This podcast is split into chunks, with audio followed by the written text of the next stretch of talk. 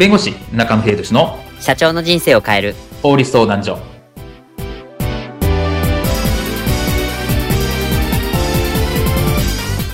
こんにちは。弁護士の中野秀俊です。こんにちは。アシスタントの堀内隆です。この番組は IT 専門の弁護士中野秀俊がこれはすぐに使える法律主に企業法務の知識を分かりやすくそしてちょっとコミカルにお伝えする番組です。よろしくお願いいたします。今回テーマは詐欺注意情報商材に不満だった時返金はできるの？です。情報商材。巷によく聞きますがこの情報商材というのはこう良いものもある一方まあ、詐欺的な商材も見られ、まあ、ちょくちょく話題になります。この情報商材を購入した後、内容に不満があった場合、この返金というのはできるものなのでしょうか？情報商材と返金について今回は詳しく伺います。では、情報商材と返金についてこういったシーンはありませんでしょうか？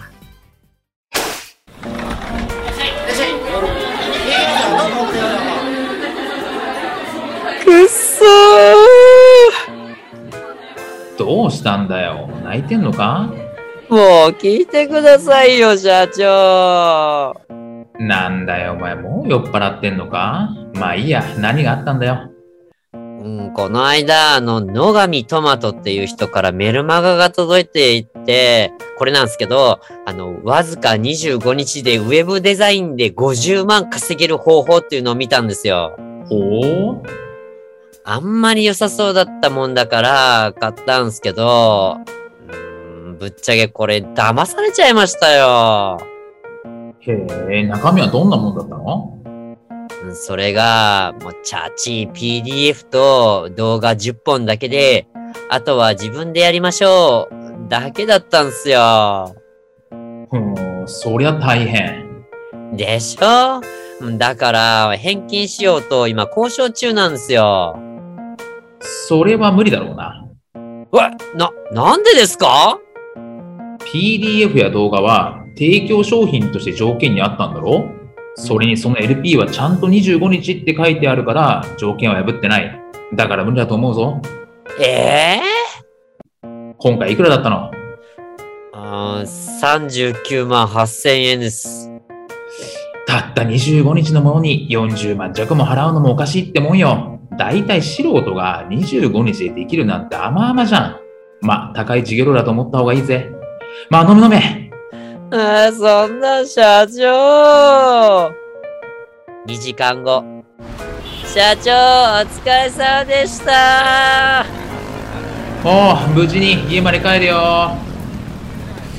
さてと、これで一人離脱が減ったと。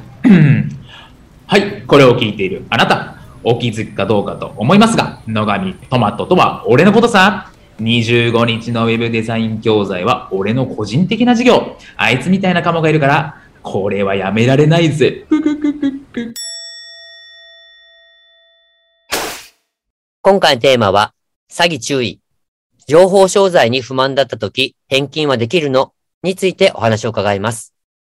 はい。えっと、先ほどの寸劇でもありました、この堀高社員が、こう情報商材を購入して、まあ内容が不満だったので、まあ返金してもらいたいっていうふうにちょっと話していたところがあったんですけど、えー、情報商材、この内容が、まあちょっと、まあしょぼかったので、まあ返金してもらいたいっていうこと。要は、返金とか、それからまあ契約の取り消しっていうのは、そもそもこれはできるものなんでしょうか？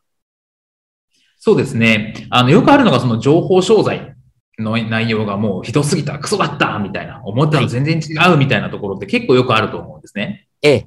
例えば内容が違ってた、レベルが低いっていうだけではですね、契約の取り消しっていうのは難しいっていうのが実実情ですと。ああ、そうなんですか。結局その内容がクソだったとかですね、内容のレベルが低いっていうのはまあ主観的な問題なので、うん、なかなかこう評価の問題なんですよね。なるほど、評価ですか。はい。なので、それがいいか悪いかって当然ですよね。裁判になった場合に裁判官は判断できないわけですよ。うん。なので、そこはなかなかちょっと、それだけだと難しいかなっていうのもあります。ああ、そうですよね。確かに、その、その受け取った側の評価っていうのはもう、あなんでしょう。まあ本当に主観的って言いますか、まあそれぞれの人が思うか思わないかの違いにしかならないので、一概な判断って結構できないですよね。そうですね。なので、まあ、いただですね、例えば言ってたものを提供しなかったっていう場合は、それは契約違反になるんですね。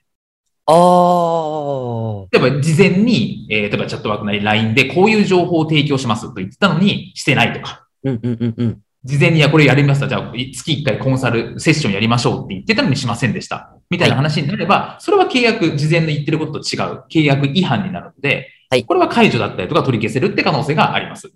ああ、なるほど。最初の条件、要はそう商品条件として提供してなかった場合は、こう取り消すことができるということですね。そうですね。あとはその、えっ、と、クーリングオフ。はいっていうのが適用される場合があります。ああ、はいはい。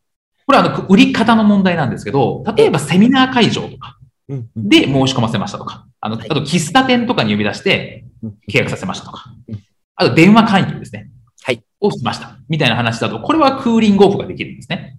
ああ、そうです、ね、こういう場合はあの、特定の書面を交付してから8日間とかっていう話なので、まあ、そもそも書面が交付されてない場合というのは、永久にクーリングオフができますと。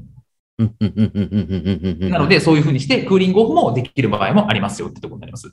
うん、逆にこれ、クーリングオフができない場合ってこれ何になるんですかね？ネットだけの販売とか、もう、はクーリングオフできないんでしたっけ？そうです。通信販売だとならない、できないんですね。